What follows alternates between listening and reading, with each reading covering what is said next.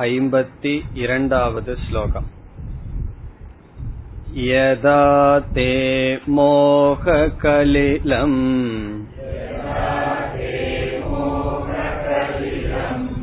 बुद्धिर्व्यतितरिष्यति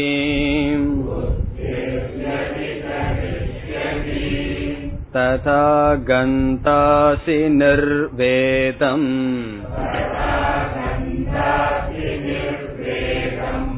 श्रोतव्यस्य श्रुतस्य च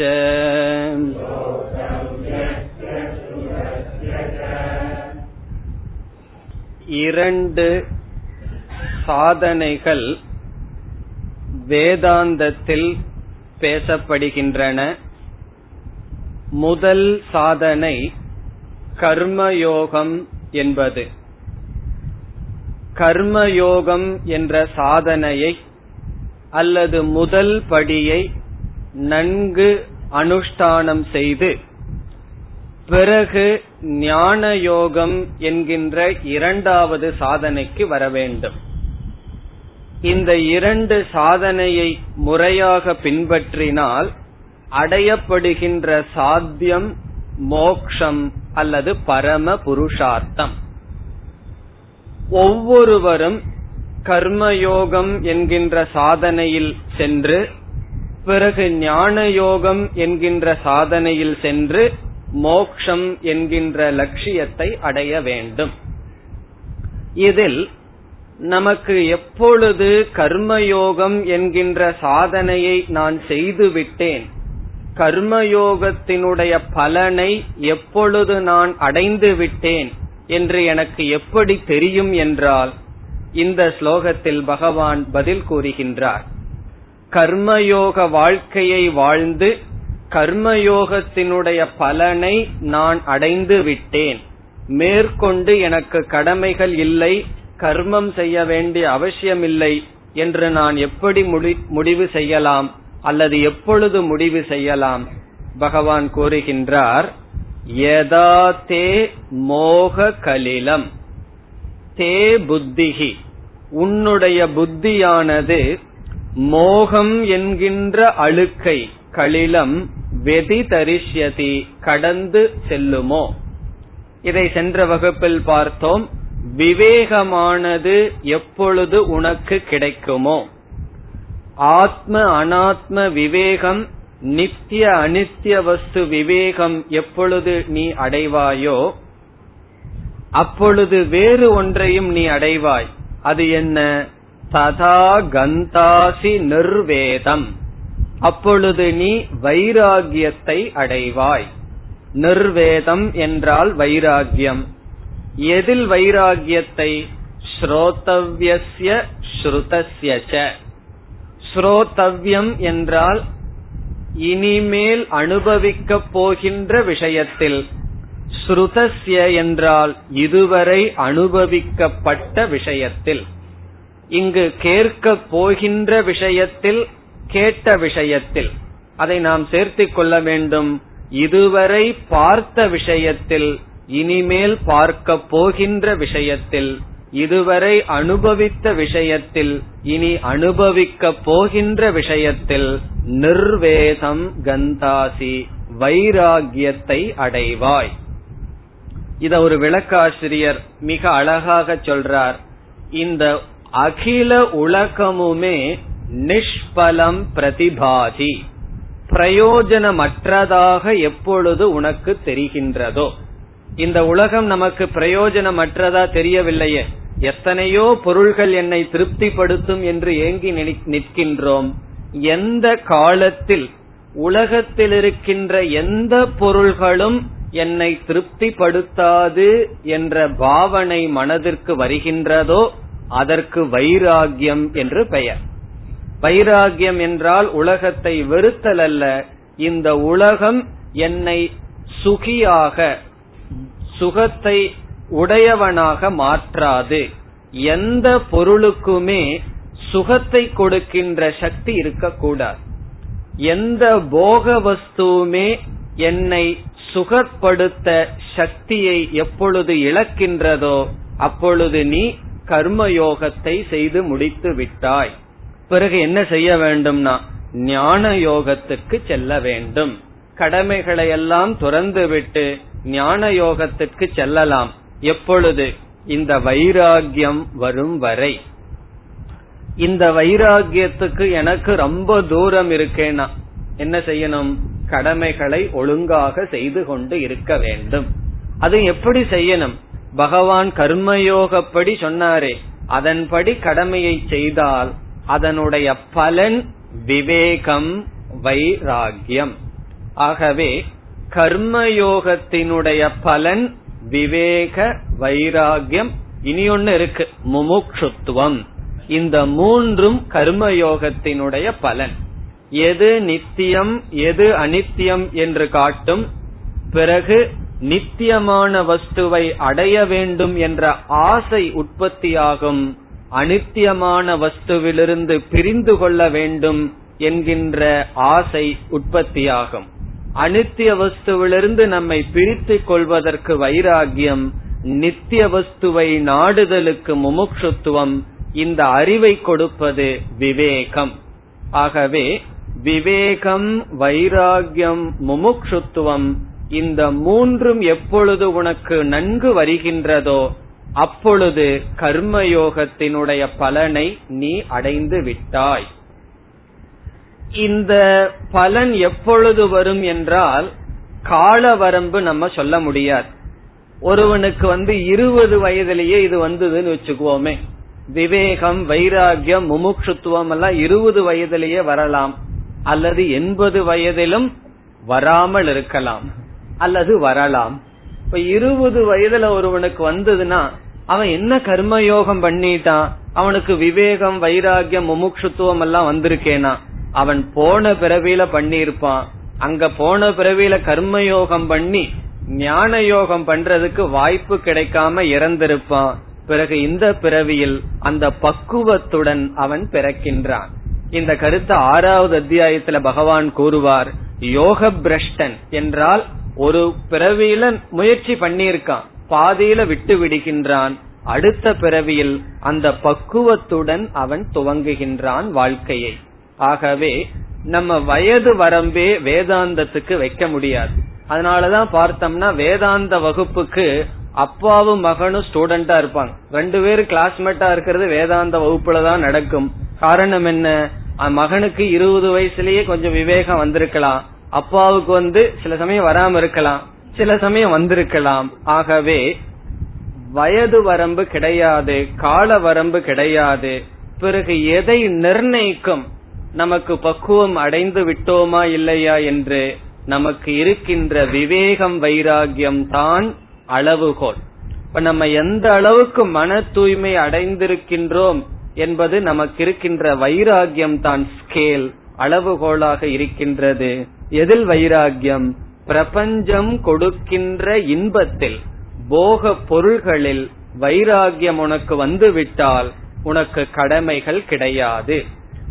உன்னோ இந்த உலகத்துல பொருள்கள் எல்லாம் எனக்கு சுகத்தை கொடுத்துட்டு இருக்கு இன்பத்தை அனுபவிக்கணுங்கிற புத்தி இருக்கும் வரை கர்ம யோகத்தை துறக்க கூடாது நம்முடைய கடமைகளை விடக்கூடாது. பிறகு வைராகியம் எப்பொழுது வருகின்றதோ அப்பொழுது அனைத்து பொறுப்புகளையும் விடலாம். விடலாம் அல்ல பொறுப்புகளை விட வேண்டும் என்றே நம்மளுடைய மனது சொல்லும். அப்பொழுது தைரியமாக நாம் விடலாம். இந்த ஐம்பத்தி இரண்டாவது ஸ்லோகத்தில் கர்மயோகத்தினுடைய பலனை பகவான் கூறினார். இனி அடுத்த ஸ்லோகத்தில் ஞான யோகத்தினுடைய பலனை பகவான் கூறுகின்றார் ஐம்பத்தி மூன்றாவது ஸ்லோகம் ஸ்ருதி விப்ரதிபன்னாதே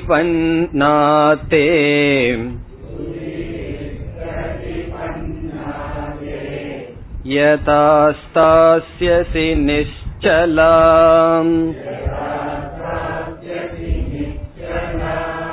समाधावचला बुद्धिः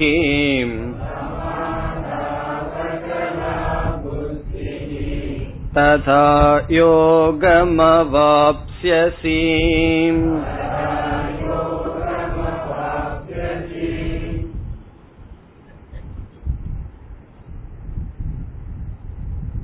கர்மயோகம் என்றால் என்ன என்று நாம் சுருக்கமாக பார்த்துள்ளோம். அந்த கர்மயோக வாழ்க்கைப்படி வாழ்ந்தால் என்ன பலன் என்று பார்த்துவிட்டோம். இந்த கர்மயோகத்தினுடைய பலனை அடைந்தவன் அடுத்து எடுத்துக்கொள்ள வேண்டிய சாதனையானது ஞான யோகம். அடுத்த படி கர்மயோகத்தை தொடர்ந்து எடுத்துக்கொள்ள வேண்டிய படி ஞான யோகம். முதலில் ஞான யோகம் என்றால் என்ன? என்று பார்ப்போம். பிறகு இந்த ஞான யோகத்தினுடைய பலன் நான் அடைந்து விட்டேன் என்று எப்படி தெரிந்து கொள்வது? அதற்கு பதில் இந்த ஸ்லோகத்தில் வருகின்றது. ஞான யோகம் என்ற சாதனையை நான் பின்பற்றி அதனுடைய பலனை நான் அடைந்து விட்டேனா இல்லையா என்று எப்படி தெரிந்து கொள்வது? இங்கு பகவான் பதில் சொல்கின்றார். அதற்கு முன்னாடி ஞான யோகம் என்றால் என்ன? நமக்கு தெரிந்ததுதான்.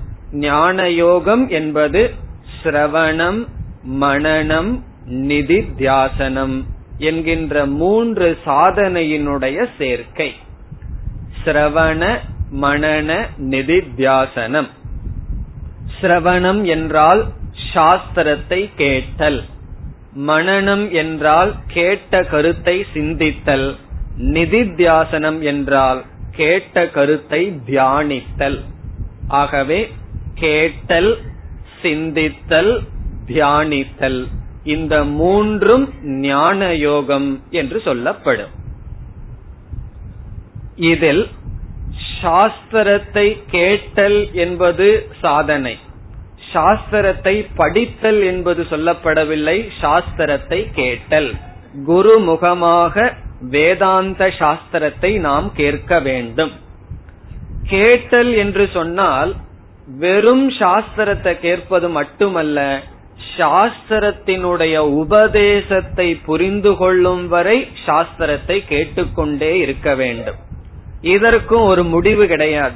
எவ்வளவு நாள் நான் சிரவணம் பண்ணணும்னா எவ்வளவு காலம் செய்தால் சாஸ்திரத்தினுடைய தாத்பரியம் புரியுமோ அதுவரை சிரவணம் செய்ய வேண்டும். சாஸ்திரமானது என்னை பற்றி என்ன சொல்கின்றது? ஈஸ்வரனுக்கு எனக்கு என்ன சம்பந்தத்தை சொல்கிறது? இதை புரிந்து கொள்ளும் வரை சாஸ்திரத்தை கேட்க வேண்டும். கேட்டதற்கு பிறகு சாஸ்திரம் இதை சொல்லுதுங்கிறதுல சந்தேகம் இல்ல அது எப்படி சரியாக இருக்கும்? என்னுடைய அனுபவத்திற்கு முரண்பாடாக இருக்கிறதே அந்த சந்தேகத்தை நீக்குதல் மனநம். சாஸ்திரம் வந்து நீ பூர்ணமானவன்னு சொல்லது.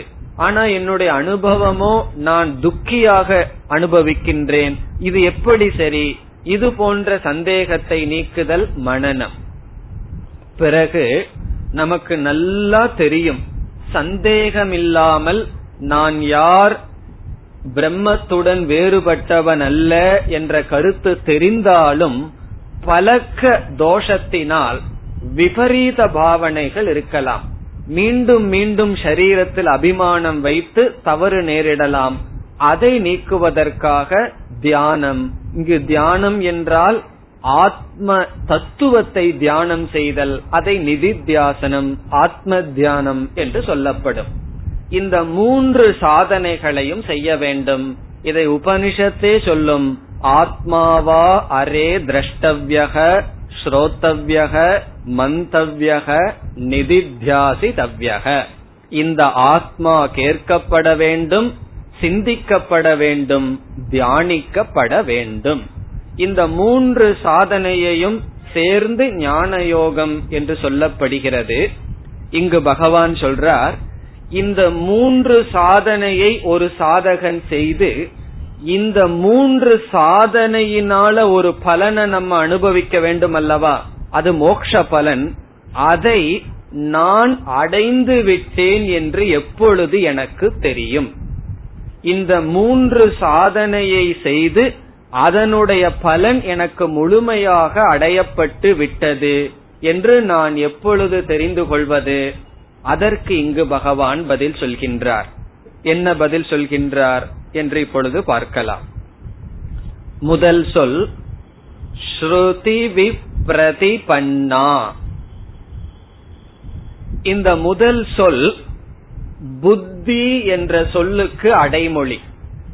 இரண்டாவது வரியில பார்த்தா ஒரு புத்தின்னு ஒரு சொல் இருக்கு. சமாதா வச்சலா புத்திகி அந்த புத்திங்கிற சொல்லை எடுத்து இந்த சொல்லோட சேர்த்திக்கணும்.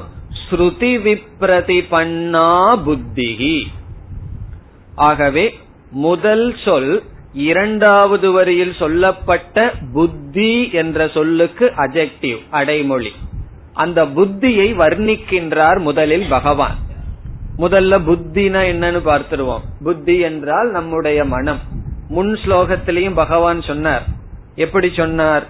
தே புத்திகி மோக கலிலம் வெதிதரிசியத்தின்னு சொன்னார். தே என்றால் தவ. உன்னுடைய புத்தியானது எப்பொழுது மோகத்தை கடக்குமோ என்று சொன்னார் அல்லவா அதே போல தே புத்திகி உன்னுடைய புத்தியானது. இந்த புத்தியிலேயே பகவான் சொல்றார் மோகத்தை எப்பொழுது கடந்து வைராகியத்தை உன் புத்தி அடையுமோ அப்பொழுது நீ வந்து கர்மயோகத்தினுடைய பலனை அடைஞ்சிட்டாயின்னு அர்த்தம்.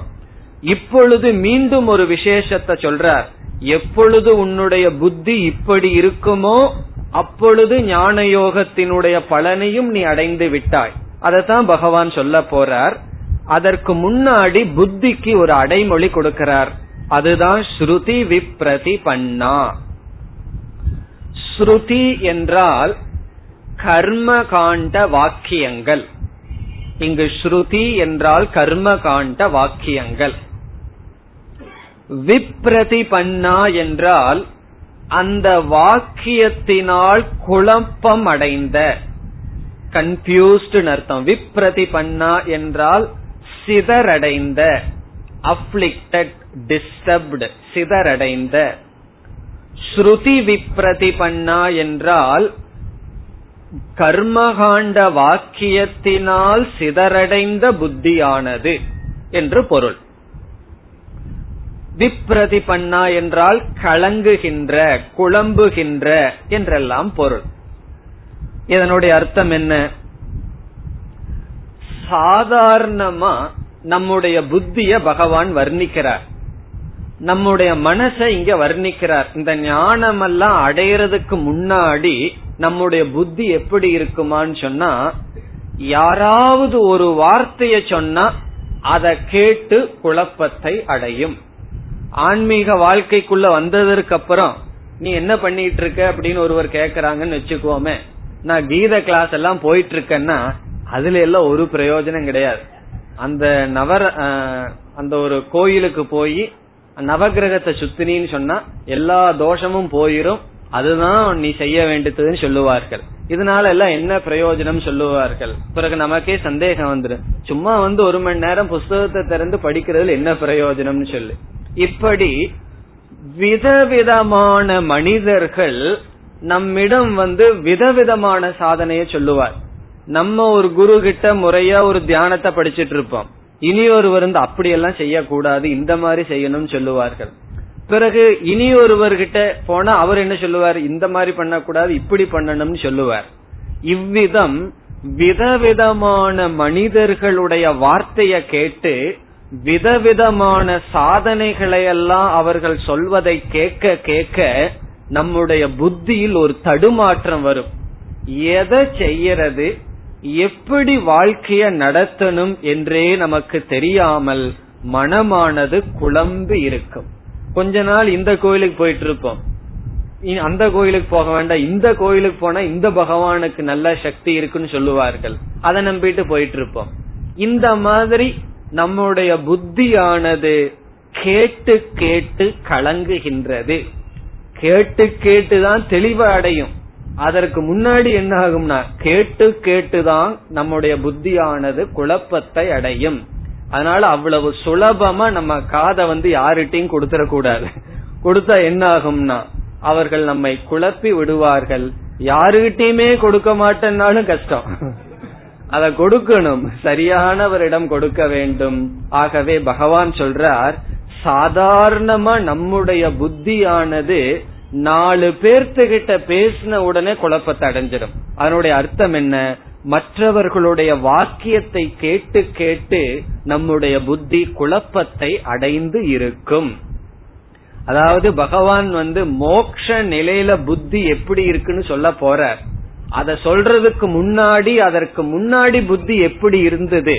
இப்படி இருக்கிற புத்தி இப்படி மாறும் பொழுது நீ ஞான யோகத்தினுடைய பலனை அடைந்தாய் என்று அந்த டிஸ்டிங்ஷன் நல்ல தெளிவா பிரிச்சு காமிக்கிறதுக்காக சாதாரணமா ஞான யோகம் கர்ம யோகத்துக்கு முன்னாடி புத்தி எப்படி இருக்கும் என்பதை வர்ணிக்கின்றார் ஸ்ருதி விப்ரதி பண்ணா இங்க ஸ்ருதி விப்ரதி பண்ணா என்றால் பிரவருத்தி நிவிருத்தி லட்சணைகி ஸ்ருதிபிகி ஹேதுபிகி பிரவருத்தி நிவிருத்தி லட்சணம்னு சொன்னா சில பேர் நம்ம வந்து இத செய்யு பிரவருத்தி பண்ணுவார்கள். சில பேர் இத செய்ய வேண்டான்னு நிவர்த்தி செய்வார்கள். ஏதாவது ஒரு விரதத்தை ஆரம்பிச்சிருப்போம். சில பேர் வந்து அதெல்லாம் பிரயோஜனம் இல்லைன்னு சொன்ன உடனே அதுல நமக்கு சிரத்த போயிடும் நிவர்த்தி. நல்லத ஒன்னு ஆரம்பிச்சு அதை விட்டுருவோம். காரணம் என்னன்னா என்கரேஜ்மெண்ட் இருக்காது. ஏன்னா அவங்களுடைய வார்த்தைக்கு நம்ம வேற ரியாலிட்டி கொடுத்து வச்சிருப்போம். ஆகவே என்ன ஆகும்னா சில பேர் நிவர்த்திய உபதேசம் செய்வார்கள். இதெல்லாம் வேண்டாம் சோசியல் ஒர்க் எல்லாம் பண்ண வேண்டாம்னு சில பேர் சொல்லுவார்கள். சில பேர் தியானம் பண்ணி உட்கார்ந்துட்டு ஒழுங்கா போனா அதனால பிரயோஜனம் இல்ல. சமுதாயத்துல போய் நாலு வேலையை செய்யணும்னு பிரவருத்தி செய்வார்கள். ஆகவே பிரவருத்தி நிவிருத்தி லட்சணைகி ஸ்ருதிபிகி கேதுபிகி இப்படிப்பட்ட வாக்கியங்கள் நீ இதை செய்யி இதை செய்ய வேண்டாம். இப்படிப்பட்ட வாக்கியங்களினால் பகுபேதம் பிராப்தா புத்திகி புத்தியானது விதவிதமான கிளையை அடைந்து விட்டது. இதற்கு இனி ஒரு வார்த்தையை பகவான் சொன்னார். உங்களுக்கு ஞாபகம் இருக்கோ? விவசாயாத்மிகா புத்தின்னு ஒரு வார்த்தை சொல்லப்பட்டது. விவசாயாத்மிகான்னு சொன்னா அவ்வசாயம் என்றால் என்ன? விதவிதமான கிளைகளை உடையது.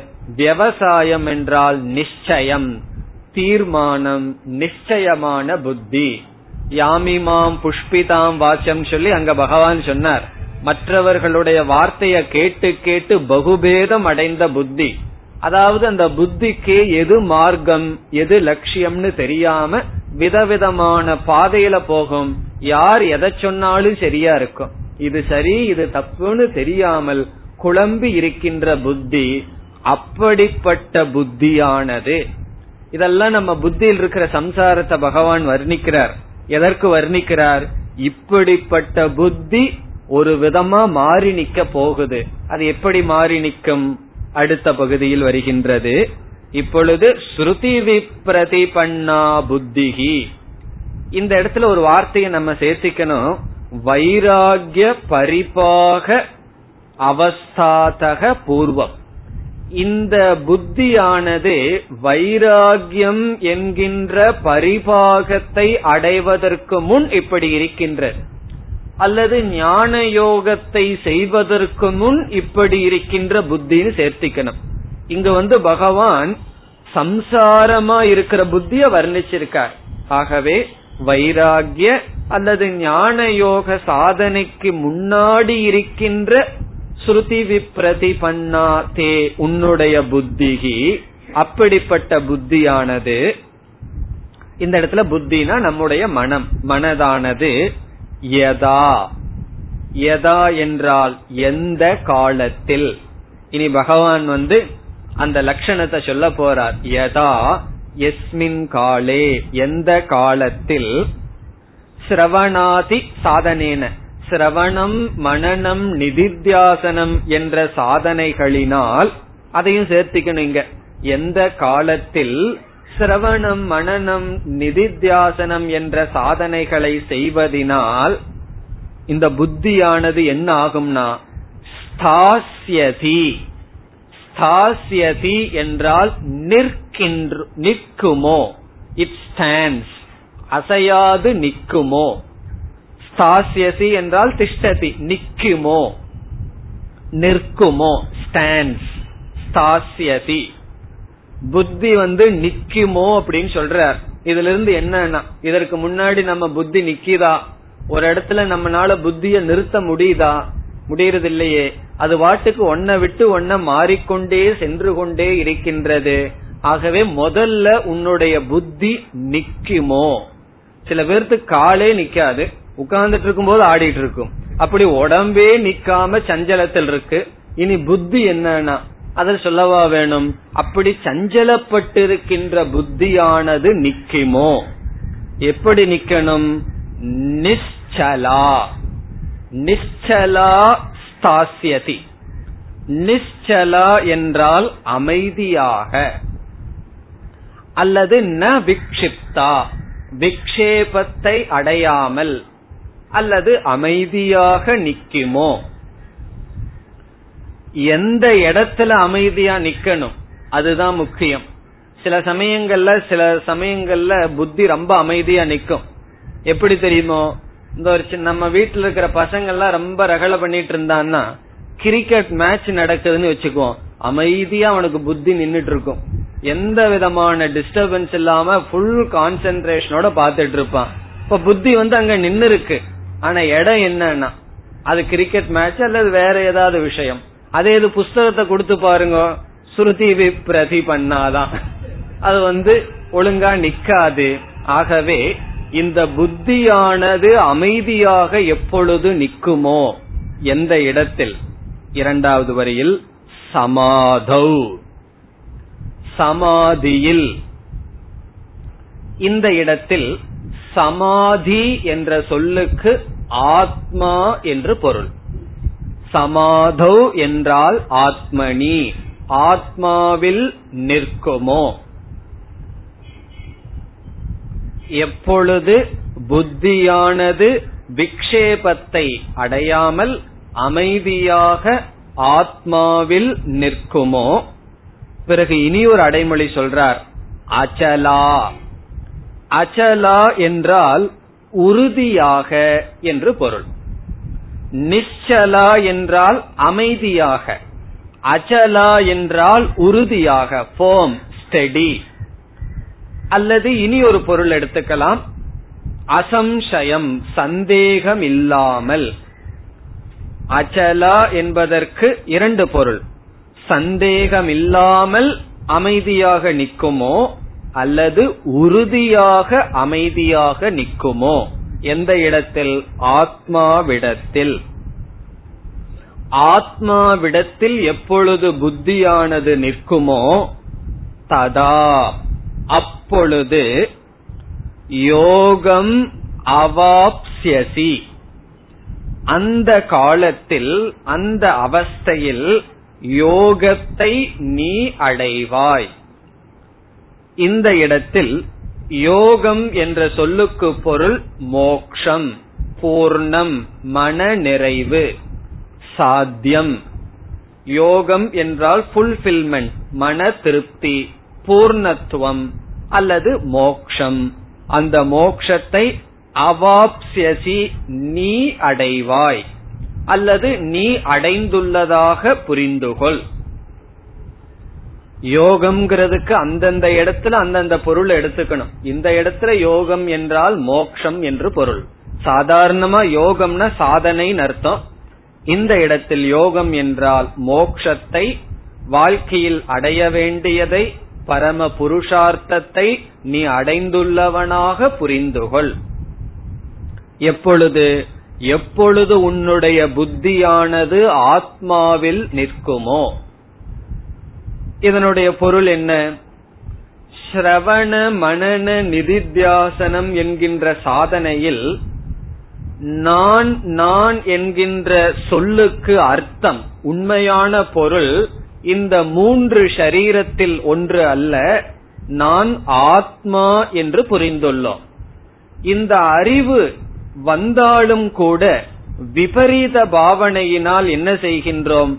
பல சமயங்களில் விவகாரம் வரும் பொழுது அகங்காரத்தை கையாளுவதற்கு பதிலாக அகங்காரமாகவே மாறிவிடுகின்றோம். அப்படி மாறாமல் இந்த உடல் அகங்காரம் இவைகளை கையாண்டு ஒரு இன்ஸ்ட்ருமெண்ட் போல வச்சு பிறகு அந்த ஆத்ம தத்துவத்தில் நான் என்கின்ற அறிவு எல்லா காலத்திலும் மறந்து விடாமல் நிச்சயமாக அமைதியாக எப்பொழுது இருக்குமோ. அப்பொழுது என்ன செய்யலாம்னா சாஸ்திரத்தை கேட்க வேண்டாம் சாஸ்திரத்தை சிந்திக்க வேண்டாம் பிறகு நிதித்தியாசனமும் அவசியமில்லை. காரணம் என்ன? இந்த மூன்றினுடைய பலனை நாம் அடைந்து விட்டோம். சாஸ்திரத்தை கேட்டுட்டு இருக்கிறதே பலன் கிடையாது. ஜிக்யாஸ் ஆனந்தா ஜிக்யாசு சைத்தன்யான்னு யாரோ ஒருத்தருக்கு பேரு. அதனுடைய அர்த்தம் என்ன தெரியுமோ? அவர் என்னைக்குமே ஜிக்யாசுவா இருப்பார்னு அர்த்தம். ஜிக்யாசுன்னா ஞானத்தில் இச்சை. முமுக்ஷுத்துவம் ஜிக்யாசா எல்லாம் ஒரே அர்த்தம். முமுக்ஷுத்துவம்னா மோக்ஷத்தை அடையிற ஆசை. அது வந்து ஞான யோகத்துக்கு ஒரு தகுதி. ஞான யோகத்தை நாம் மேற்கொண்டதனுடைய பலன் முமுக்ஷுத்துவ நிவர்த்திகி. அதனாலதான் ஆசையருமின் ஆசையருமின் ஈசனோடாயினும் ஆசையருமின் சொன்னார்கள். அதனுடைய அர்த்தம் என்ன தெரியுமோ? ஈஸ்வரனை அடைய வேண்டாங்கிற ஆசையை விட்டுட்டுருன்னு அர்த்தம் அல்ல ஈஸ்வரனை நீ அடைவதன் மூலமாக ஈஸ்வரனை அடையணுங்கிற ஆசையை விட்டுருன்னு அர்த்தம். ஒரு ஆசை எவ்வளவு தூரம் இருக்கும் அதை அடையாத வரைக்கும். இப்ப ஈஸ்வரனை அடைஞ்சு ஈஸ்வரனை அடையணுங்கிற ஆசையை விடு. இப்ப முமுட்சுத்துவ நிவர்த்தி தான் ஞான யோகத்தினுடைய பலன். முமுட்சுத்துவத்தினுடைய நிவிருத்தி வந்து ஆத்மாவை அடையணுங்கிற ஆசையினால ஆத்ம விசாரத்துக்கு வருவோம். விசாரத்தின் பலன் அந்த ஆசையானது சென்று விட வேண்டும். எப்படி? அந்த ஆத்ம தத்துவத்தை அடைவதன் மூலமாக. இவ்விதம் எப்பொழுது ஆத்மாவில் இந்த ஞானத்தில் புத்தியானது ஸ்திரமாக அமைதியாக நிற்குமோ அப்பொழுது நீ ஞானத்தை அல்லது மோக்ஷத்தை அடைந்து விட்டதாக பொருள் என்று கூறி பகவான் தன்னுடைய உபதேசத்தை இந்த அத்தியாயத்தில் முடிவுரை செய்கின்றார். எங்க ஆரம்பிச்சார்? பதினோராவது ஸ்லோகத்தில் ஆரம்பிச்சார். அசோச்சியா நன்வசோச்சஸ்துவம் ஆரம்பிச்சு இந்த ஸ்லோகத்தில் பகவான் முடிவுரை செய்து விட்டார். அர்ஜுன பேசாம இருந்திருந்தா அடுத்த அத்தியாயம் ஆரம்பிச்சிருக்கும் இல்ல? பகவானும் பேசாம இருந்திருப்பார். காரணம் என்ன? முழு பகவத்கீதையினுடைய சாரம் இத்துடன் கொடுக்கப்பட்டு விட்டது. உண்மையிலேயே பகவத்கீதையினுடைய முழு சாரத்தை நான் புரிஞ்சுக்கணும்னா ரெண்டாவது அத்தியாயத்துல பதினோராவது ஸ்லோகத்தில் ஆரம்பிச்சு இந்த ஸ்லோகத்தோட கீதா சாஸ்திரமே முடிவடைகிறது. அப்படின்னா அடுத்த கிளாஸ் இல்லையான்னு கேட்க கூடாது எப்படி முடிவடைகிறது? பகவான் ஞானத்தை சம்சார நிவர்த்திக்கு காரணமாக அறிமுகப்படுத்தினார். பிறகு ஞானத்தை அடைய வேண்டும் என்றால் மன தூய்மை என்பது அவசியம். அந்த மன தூய்மையை அடைவதற்கு கர்மயோகத்தை அறிமுகப்படுத்தினார். இவ்விதம் கர்மயோகம் என்ற சாதனையில் மன தூய்மையை அடைதல். அந்த மன தூய்மை என்பது விவேக வைராகிய முமுட்சுத்துவம் பிறகு ஞான யோகத்துக்கு வந்து சிரவணம் மனநம் நிதித்தியாசனம் என்ற சாதனையை செய்து ஆத்ம ஞானத்தை அடைந்து அதில் நிஷ்டையை அடைந்து புத்தியை கலங்காமல் அமைதியாக வைத்திருத்தல். அந்த புத்தி எதை கேட்டாலும் கலங்காமல் தெளிவாக இருக்கும். அப்படிப்பட்ட மனதை அடைவது மனிதனுடைய வாழ்க்கையில் லட்சியம்.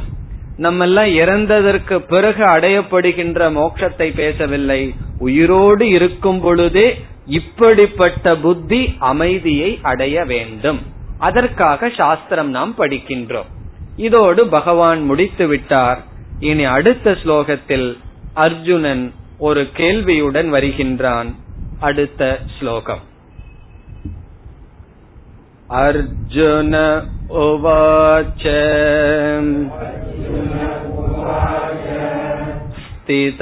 स्थितप्रज्ञस्य का भाषा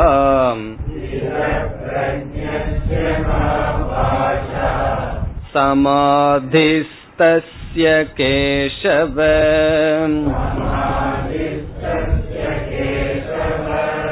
स्थितधि किं प्रभाषेत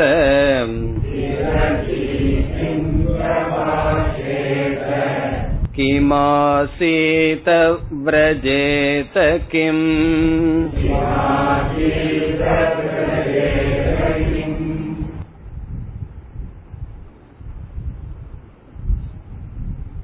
பகவானுடைய உபதேசத்தை கேட்பதற்கு மிக மிக நன்றாக இருக்கின்றது சந்தேகமே இல்லை என்ன சொல்லியிருக்கார் ரெண்டு படி சொல்லியிருக்கார் கர்மயோகப்படி வாழ்க்கையை நடத்து விவேகம் வைராகியம் முமுட்சுத்துவத்தை அடைவாயாக.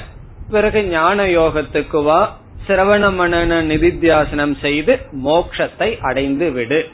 இதுதான் முக்கியம். நம்ம எல்லாம் முறையா சாஸ்திரம் படிச்சிட்டு இருக்கோம் அப்படிங்கறதுக்கு என்ன அடையாளம்னா இந்த கருத்து மனசுல பதியணும். கர்மயோகம்ங்கிறது முதல் படி அடுத்த படி ஞான யோகம் கர்மயோகம் நம்மை தகுதிப்படுத்தும் ஞான யோகம்ங்கிறதுல விசாரம் ஞானம் அந்த ஞானத்தினால் மோக்ஷம். இதை கேட்பதற்கு நன்றாக இருக்கின்றது. அர்ஜுனனுக்கு ஒரு சந்தேகம் யாராவது இந்த படிய கடந்து வந்தவங்கள் உண்டா? அதுதான் அர்ஜுனனுக்கு சந்தேகம். அப்படி யாராவது இருக்காங்களா முதலாவது? நீங்க சொல்லிட்டீங்க ரொம்ப அழகா இப்படி எல்லாம் செய்யலாம்னு. எல்லாம் பிக்சர் கொடுத்தாச்சு. அதுல போயிட்டு வந்தவங்க யாராவது இருக்காங்களா? இமயமலை இவ்வளவு ஹைட்டுன்னு அளந்தாச்சு. மேல போயிருக்கிறவங்க போயிட்டு திரும்பி வந்தவங்க யாராவது இருக்கிறார்களா? அதுதான் அர்ஜுனனுடைய சந்தேகம். நீங்கள் கூறியபடி அந்த யோகத்தை மோக்ஷத்தை அடைந்தவர்கள் யாராவது இருக்கிறார்களா? அப்படி இருந்தால் அர்ஜுனனுக்கு சந்தேகம் வந்து யாருமே இல்லைன்னு நினைக்கல. கண்டிப்பாக இருக்கத்தான் வேண்டும். என்ன பகவான் வந்து நடக்காத ஒரு விஷயத்த பத்தி பேசிட்டா இருப்பார். எது பாசிபிள் பிராக்டிக்கலோ அதைத்தான் பேசுவார். அதனாலதான் சாஸ்திரம் வந்து என்னைக்குமே எது நடக்குமோ அதைத்தான் பேசும். உண்மையை சொல்லுன்னு சொன்னா அதெல்லாம் சும்மா சொல்லியிருக்கு அப்படி சொல்லிட்டு வாழ முடியாது. அப்படி சில பேர் சொல்வார்கள். சாஸ்திரம் சொல்லி இருக்குன்னு சொன்னா அது எது நடக்குமோ அதைத்தான் சாஸ்திரம் சொல்லும்.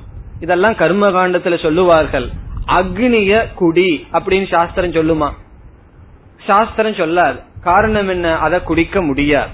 அல்லது அக்னிய குடிக்காத நெருப்ப குடிக்காதன்னு சாஸ்திரம் சொல்லுமானா? சொல்ல வேண்டிய அவசியம் இல்ல. காரணம் யாரும் குடிக்க மாட்டார்கள். ஆனால் மதுவை அருந்தாதே. அப்படி சாஸ்திரம் சொல்லும். ஏன்னா எது நடக்குமோ அதுதான் சாஸ்திரம் சொல்லுமே தவிர எது கொஞ்சம் கூட நடக்காதோ அதை சாஸ்திரம் சொல்லாது. அதனால முதல்ல அந்த கான்செப்ட நம்ம நீக்கணும். சாஸ்திரம் எல்லாம் நாட் பிராக்டிக்கல் அது ஒரு வேற இந்த காலத்துல. இந்த காலத்துல அது நடக்காது. கலிகாலத்துல அது நடக்காது. அது தவறு. அது வேணா குறைவா இருக்கலாம். ஆனா அது நடக்கும். ஆகவே இந்த ரெண்டு படியை கடந்து வந்தவர்கள் யாராவது இருக்கிறார்களா என்றால் இருப்பார்கள். அப்படிப்பட்டவர்களுடைய இலக்கணம் லட்சணம் என்ன? அதுதான் அர்ஜுனனுடைய கேள்வி. கர்மயோகம் ஞான யோகம் என்ற சாதனையை பின்பற்றி மோக்ஷத்தை அடைந்த ஞான நிஷ்டையை அடைந்த ஞானியினுடைய இலக்கணம் என்ன? லட்சணம் என்ன? அவர்களுடைய இலக்கணத்தை நீங்கள் வர்ணிக்க வேண்டும். அவர்கள் எப்படி இருப்பார்கள்? அவர்களுடைய விவகாரம் எப்படி இருக்கும்? இதுதான் அர்ஜுனனுடைய கேள்வி. என்ன கேள்வி கேட்கின்றான் என்று பார்ப்போம். அர்ஜுனக உவாச்ச அர்ஜுனனுடைய கேள்வி. ஸ்தித பிரஜ்ய கா பாஷா. பாஷா என்றால் இந்த இடத்துல இலக்கணம் டெபனிஷன் லட்சணம் குணங்கள் கா பாஷா என்றால் குணங்கள் என்ன? இலக்கணம் என்ன? லட்சணம் என்ன? இலக்கணம் சொன்னா ரெண்டு அர்த்தம் இருக்கு. சில பேர் வியாக்கரணத்தை கிராமர்னு அர்த்தம் அல்ல. இலக்கணம் சொன்னா அந்த சொரூபம் லட்சணம் என்ன? யாருடைய லட்சணம் ஸ்தித பிரஜ்ய அர்ஜுனனாக காயின் பண்ண வேர்டு இது ஞக என்றால் அறிவாளி. ஞானத்தை உடையவன் ஞக. ஜானாதி இதி ஞக. ஜானாதினா ஆத்மாவை அறிந்தவனுக்கு ஞக என்று பெயர். பிரஞக என்றால் பிரகர்ஷேன ஜானாதி. சந்தேகமில்லாமல் அறிபவன் பிரக்ஞக இப்ப பிரக்ஞக என்றால் சந்தேகமில்லாமல் அறிந்தவன். ஞக என்றால் அறிந்தவன். பிரக்ஞகன சந்தேகமில்லாமல் அறிந்தவன். பிறகு சந்தேகமில்லாம அறிந்த ஞானம் எப்படி இருக்கு அவனிடம்? ஸ்தித. ஸ்தித என்றால் உறுதியாக. உறுதியாக அந்த ஞானத்தை அடைந்தவன். ஸ்திதம் என்றால் உறுதி. அந்த ஞானம் அவங்கிட்ட இருக்கான். என்ன இதை நம்ம அனுபவத்துல பார்க்கோம். சில சமயம் ஞானம் நம்ம கிட்ட இருக்கும். எந்த நேரத்துல வேணுமோ அந்த நேரத்துல தான் இருக்காது. கோவப்படக்கூடாதுங்கிற ஞானம் இருக்கு. எந்த நேரத்துல அந்த ஞானம் வேணுமோ அந்த நேரத்துல தான் இருக்காது. பிறகு அந்த ஞானம் மீண்டும் வந்துடும் எப்படி அந்த நேரத்துல மட்டும் என்ன விட்டு போகுதுங்கிறது ஒரு பெரிய மாயா. அப்படித்தான் ஒரு மாணவர் வந்து கேட்டார். எனக்கு நல்ல ஞானம் இருக்கு. அந்தந்த நேரத்துலதான் இல்ல. மீதி நேரத்துல எல்லாம் இருக்குன்னா. அந்த ஞானத்தை வச்சு என்ன பிரயோஜனம்னா? அப்படி இல்ல ஸ்தித. ஸ்திதனா நன்கு ஊறி இருக்கின்றது. தன்னிடத்தில் எல்லா நேரத்திலும் இருக்கின்றது. ஸ்திதன் ஒரு சொல் இருக்கு. சில புஸ்தகத்துல ஸ்திரன்னு இருக்கலாம். அது இல்லாம இருக்கலாம். ஸ்திர பிரஜகன்னு இருக்கலாம். ஸ்தித பிரஜகன்னு இருக்கலாம். எல்லாம் ஒரே பொருள் தான். ஸ்திரம்னு சொன்னாலும் ஸ்திதம்னு சொன்னாலும் ஒரே பொருள். நம்ம ஸ்திதம்னு வச்சுக்குவோம். ஸ்தித பிரஜ்ய அல்லது ஸ்திதா பிரக்ஞா எஸ்ய சக. யாருடைய பிரஜையானது பிரஜான்னு சொன்னா ஞானம்னு அர்த்தம். சந்தேகமில்லாத ஞானத்துக்கு பிரக்ஞா என்று பெயர். அது எப்படி இருக்குமா? ஸ்திதா ஸ்திரா. மிக மிக உறுதியாக அசைக்க முடியாமல் இருக்கின்றது. அப்படிப்பட்டவனுடைய யாருக்கு சந்தேகமில்லாமல் தெளிவாக ஸ்திரமாக ஞானம் இருக்கின்றதோ அவனுடைய ஸ்தித பிரஜ்யங்கிற சொல்லு வந்து ஞானிய குறிக்குது. அந்த மனிதனை குறிக்கின்றது. அப்படிப்பட்டவனுடைய இலக்கணம் என்ன? கேரக்டரிஸ்டிக்ஸ் அவனுடைய குணநலங்கள் என்ன? இந்த வார்த்தையில ஸ்தித பிரஜகங்கிற வார்த்தையில மூணு சொல் இருக்கு. ஞக பிரஸ்தித. அந்த மூணு சொல்லு எப்படி எடுத்துக்கலாம்னா ஞகன்னு சொன்னா சிரவணம்ங்கிற சாதனையில ஞக ஆகிறான். அவன் அறிவாளி ஆகிறான். மனநம்ங்கிற சாதனையில பிரஜக ஆகிறான். பிரகர்ஷேன சந்தேகத்தை நீக்கிறான். நிதித்தியாசனம்ங்கிற சாதனையில ஸ்தித பிரஜன் ஆகின்றான். அந்த ஸ்திதம் நிதித்தியாசனத்துல வரும். பிர பிரகர்ஷேன தெளிவான ஞானம் மனநத்துல வரும் ஞக அறிவு சிரவணத்துல வரும். இந்த மூன்று சாதனையை செய்தவன் அழகான ஒரு சொல்லலை சொல்றான். ஸ்திர அல்லது ஸ்தித பிரஜக. அந்த ஸ்தித பிரஜனுடைய இலக்கணம் என்ன? பிறகு மீண்டும் ஒரு வார்த்தை அந்த ஞானிக்கு சொல்கின்றான். சமாதிஸ்தஸ்ய கேசவ. கேசவ ஹே கிருஷ்ணா சமாதிஸ்தஸ்ய. அதுவும் ஞானிக்கு அர்ஜுனன் கொடுக்கின்ற வார்த்தை. இந்த வார்த்தையெல்லாம் அர்ஜுனனுக்கு எப்படி கிடைச்சதுன்னா ஏற்கனவே பகவான் சொன்னதை எடுத்துட்டு சொல்ற சமாதோ அச்சலா புத்திகின்னு சொன்னார். அந்த சமாதியில ஆத்மாவில யாருடைய புத்தி இருக்குமோ அப்படி பகவான் சொன்னார். அதனால அர்ஜுனன் சொல்கின்றான் சமாதியில் ஆத்ம தத்துவத்தில் நிலை பெற்றவனுடைய இதுவும் ஸ்தித பிரஜ்ய என்பதற்கு ஆன அதே பொருள்தான். ஞான நிஷ்டையை அடைந்தவனுடைய என்றுதான் பொருள். இங்க சமாதி என்றால் ஆத்மா. ரெண்டு பொருள் சொல்லலாம். சமாதினா ஆத்மா. ஸ்தக என்றால் அதில் நிலை பெற்றவன். ஆகவே சமாதிஸ்தக என்றால் ஆத்மனி திஷ்டதி. இது சமாதிஸ்தக ஆத்மாவில் நிற்பவனுடைய. அல்லது சமாதி என்பதற்கு இனி ஒரு பொருள் ஆத்ம ஞானம். ஆத்மான்னு எடுத்துக்கலாம் அல்லது ஆத்ம ஞானம்னு எடுத்துக்கலாம். அப்படி எடுத்துட்டா ஆத்ம ஞானத்தில் நிலை பெற்றவனுடைய பாஷா கா. இலக்கணம் என்ன? இப்ப சமாதிங்கிறதுக்கு ஆத்மாவாகட்டும் ஆத்ம ஞானமாகட்டும் ஸ்தக என்றால் அதில் இருப்பவன் அப்படின்னு அர்த்தம். அதனாலதான் கிரகஸ்தக அப்படின்னு சொல்றமே. காரணம் என்ன? கிரகே. அந்த வீட்டில் இருப்பவன் கிரகஸ்தக. வனஸ்தகன வானப்பிரஸ்தகன் சொல்றமே. வனத்தில் இருப்பவன். அதே போல சமாதிஸ்தக என்றால் ஆத்மாவில் அல்லது ஆத்ம ஞானத்தில் நிற்பவனுடைய மீண்டும் அந்த காபாஷாங்கிறத எடுத்துக்கணும். அவனுடைய இலக்கணம் என்ன? பிறகு இரண்டாவது வரியில் இனி ஒரு வார்த்தையை சொல்கின்றான். ஸ்தித தீஹி. தீஹி என்றால் அறிவு புத்தி ஞானம். ஸ்தித என்றால் நிச்சயமான உறுதியான ஸ்திரமான நிற்கின்ற ஞானம். ஸ்தித தீஹி இது எல்லாமே கடைசியில ஞானி அப்படிங்கறது அர்த்தம். ஸ்தித பிரஜக சமாதிஸ்தக ஸ்தித தீஹி அந்த தி அறிவில் நிற்பவனுடைய அந்த அறிவில் நிற்பவன் கிம் பிரபாஷேத.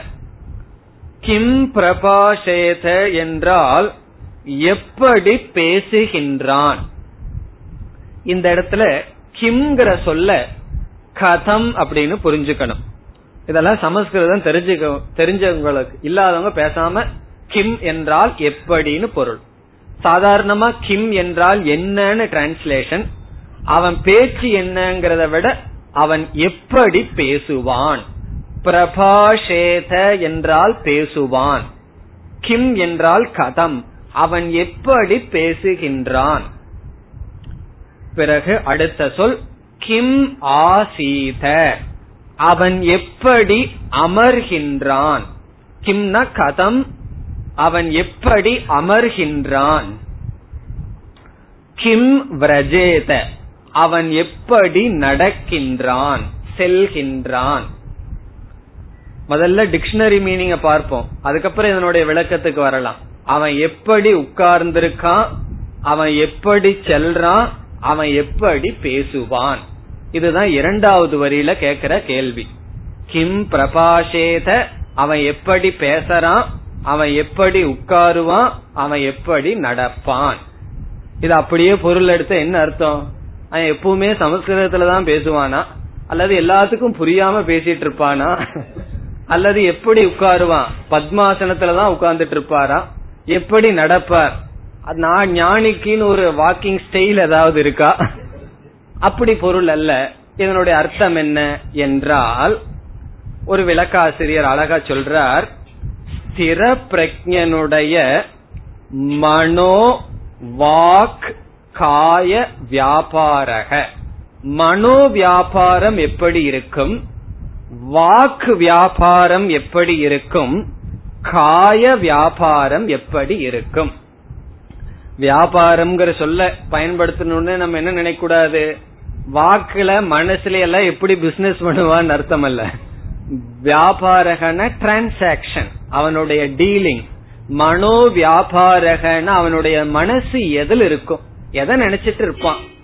ஏன்னா சில பேர் வந்து கேட்பார்கள் உங்களுக்கு போரே அடிக்காதா? டிவி எல்லாம் இல்ல? அப்படின்னா. எதை நினைச்சிட்டு காலத்தை ஓட்டுறீங்கன்னெல்லாம் சில பேர் வந்து கேட்பார்கள். இப்ப அவனுடைய மனசு எதை நினைச்சிட்டு இருக்கும்?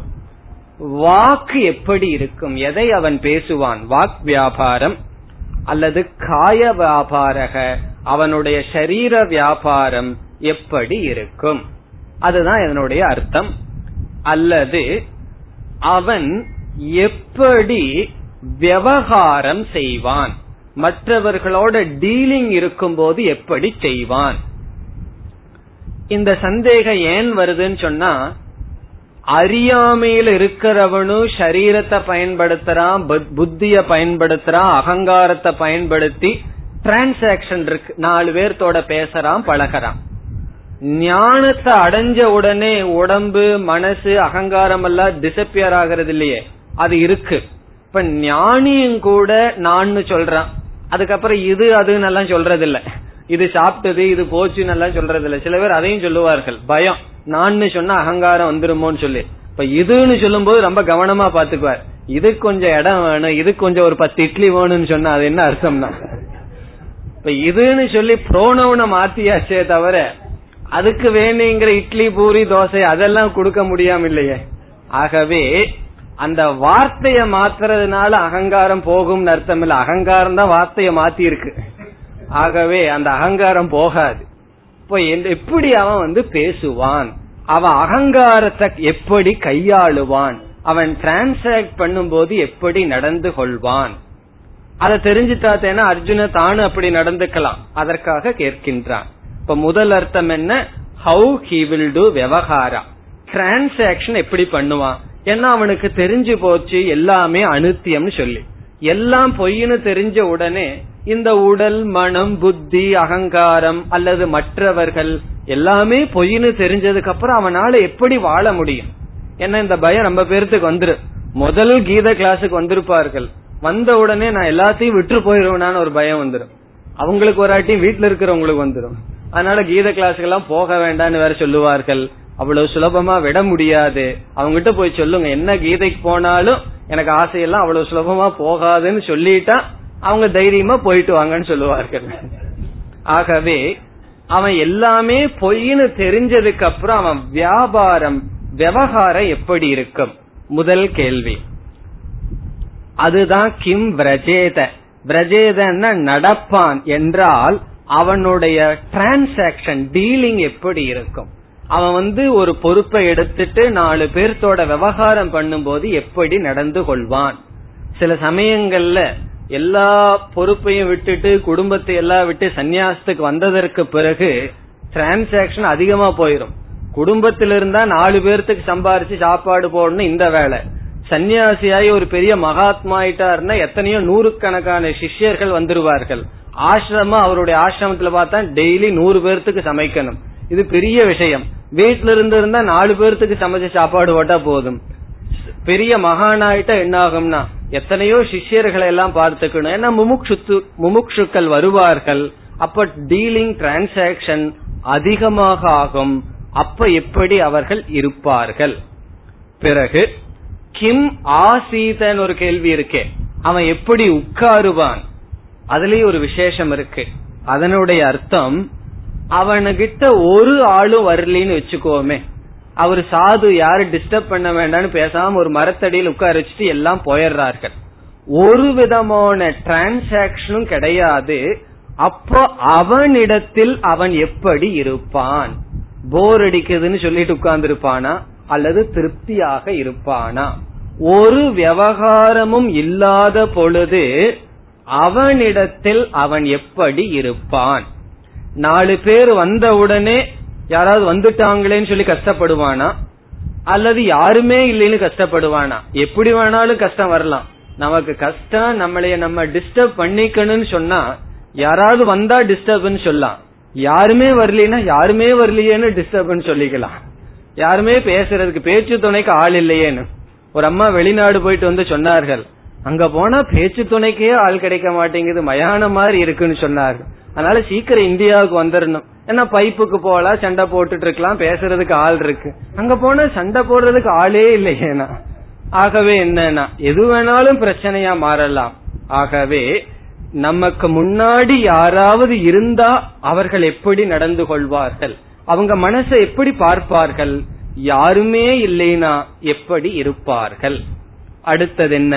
மூணாவது இனி ஒரு விசேஷம் இருக்கின்றது. ஞானம் வந்ததற்கு பிறகு இந்த சரீரமானது நாசத்தை அடையாது. நம்மளுடைய ஏற்கனவே செய்து வைத்திருந்த கர்மங்கள் எல்லாம் தான் நாசத்தடையும் இந்த பிராரப்த கர்மம் என்னைக்குமே இருக்கும். அதனுடைய காலத்தை அது வந்து அனுபவத்துல தான் கொடுத்துட்டு செல்லும். ஆகவே ஞானிக்கும் கூட பிராரப்த கர்மமானது இருக்கின்றது. அது விதவிதமான சூழ்நிலையை கொண்டு வரும். நல்ல சௌகரியமான சூழ்நிலையை கொடுக்கலாம் அல்லது சௌகரியம் இல்லாத சூழ்நிலையை கொடுக்கலாம். ஆகவே இந்த ஞானியானவன் எப்படி பிராரப்தத்தை அனுபவிப்பான்? ஹவு ஹி வில் ஃபேஸ் பிராரப்தா? அவன் பிராரப்தத்தை எப்படி டீல் பண்ணுவான்? சில கஷ்டமான சூழ்நிலை வரும் சில சந்தோஷமான சூழ்நிலை வரும். அப்ப அதை அவன் எப்படி பார்ப்பான்? கஷ்டமான சூழ்நிலை வந்தா தலையில கையில கையெடுத்து தலையில அடிச்சுக்குவாங்களே அப்படி அடிச்சுக்குவானா? சந்தோஷமான சூழ்நிலை வந்தா குதிப்பானா? இந்த ரெண்டு நேரம் மத்தவங்க செய்கிறார்கள். ஆகவே பிராரப்தத்தை அவன் எப்படி சந்திப்பான்? இதுதான் கேள்வியினுடைய சாரம். அவன் எப்படி மற்றவர்களோடு நடந்து கொள்வான்? பிறகு அவன் யாருமே இல்லாத சமயத்தில் அவன் எப்படி தன்னிடத்தில் இருப்பான்? பிறகு அவனுடைய பிராரப்தத்தை எப்படி சந்திப்பான்?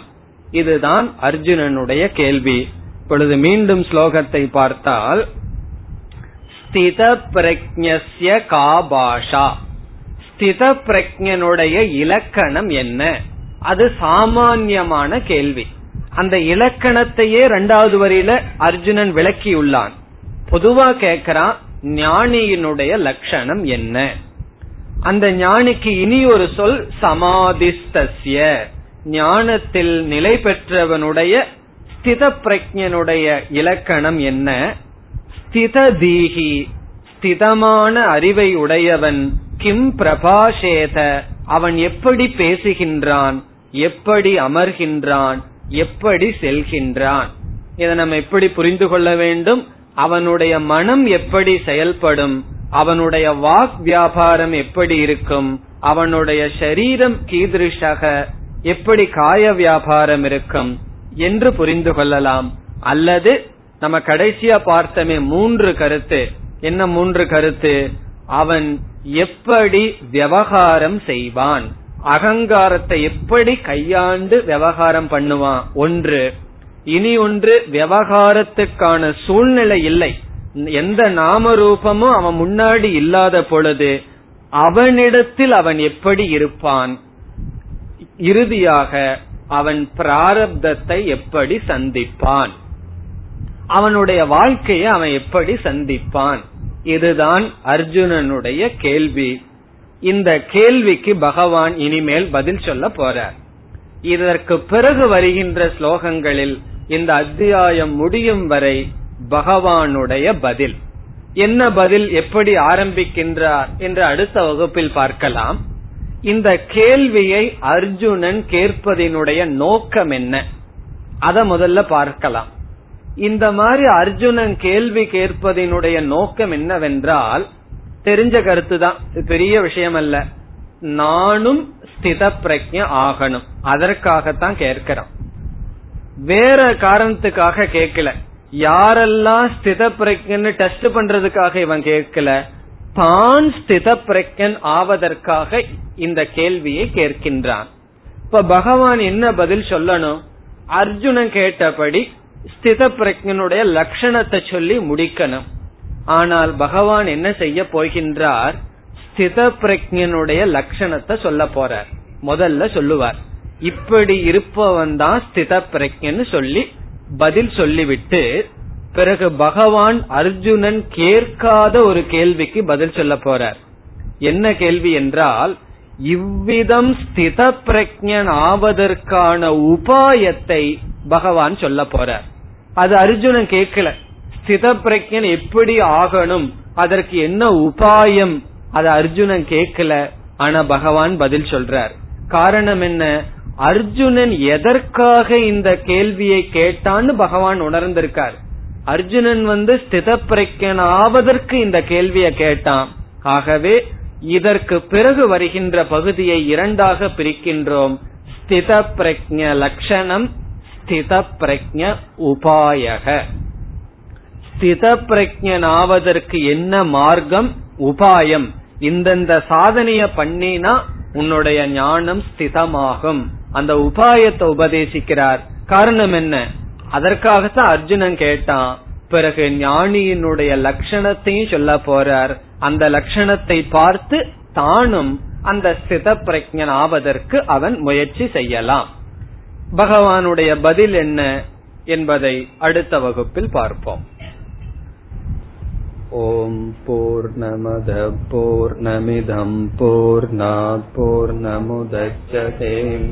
पूर्णस्य पूर्णमादाय पूर्णमेवावशिष्यते।